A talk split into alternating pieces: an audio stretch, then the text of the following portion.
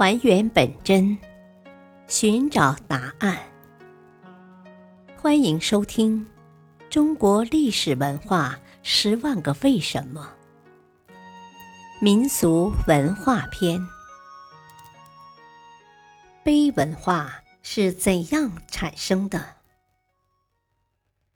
中国的墓碑可算是一座特殊的文化宝库，历史学、考古学。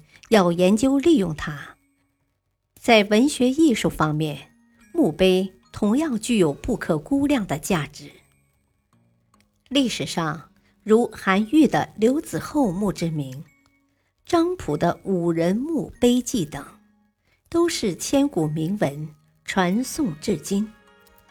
又如洛阳北邙山出土的大批魏墓碑，被后世许多书家所珍视。沿袭，遂自成一派，称魏碑体。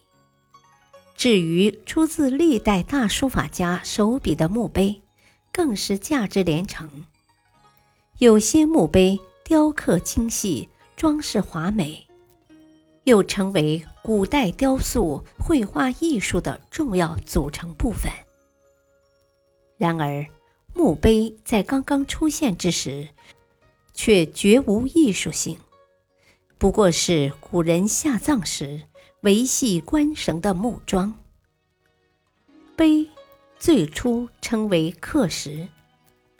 春秋时期，它只是宗庙里拴祭供祭祀用的牲畜的石桩子，同时人们也根据它在阳光下投出的影子的方位来推算时间。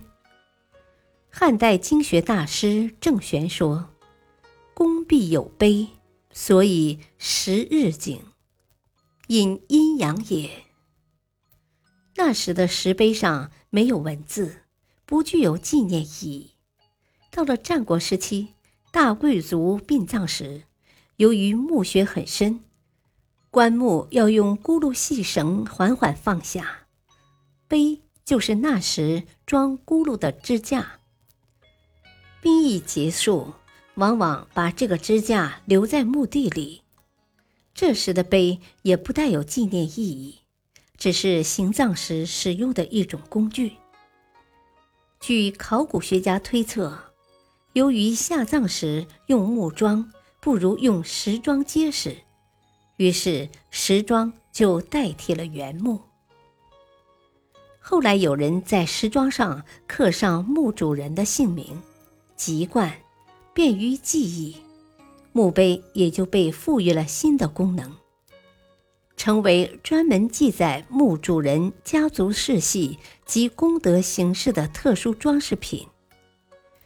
墓碑立在地表，难免因日晒雨淋、风化而破损，于是又有人想出新办法，把墓碑埋在地下，以保长久。于是就出现了富有纪念性含义的碑，一般为死者歌功颂德，起到了树碑立传的作用。这便是墓志的由来。从此，墓碑一分为二：碑表立在墓上，志铭埋在墓中。我国从汉朝以后，刻碑的风气逐渐普及。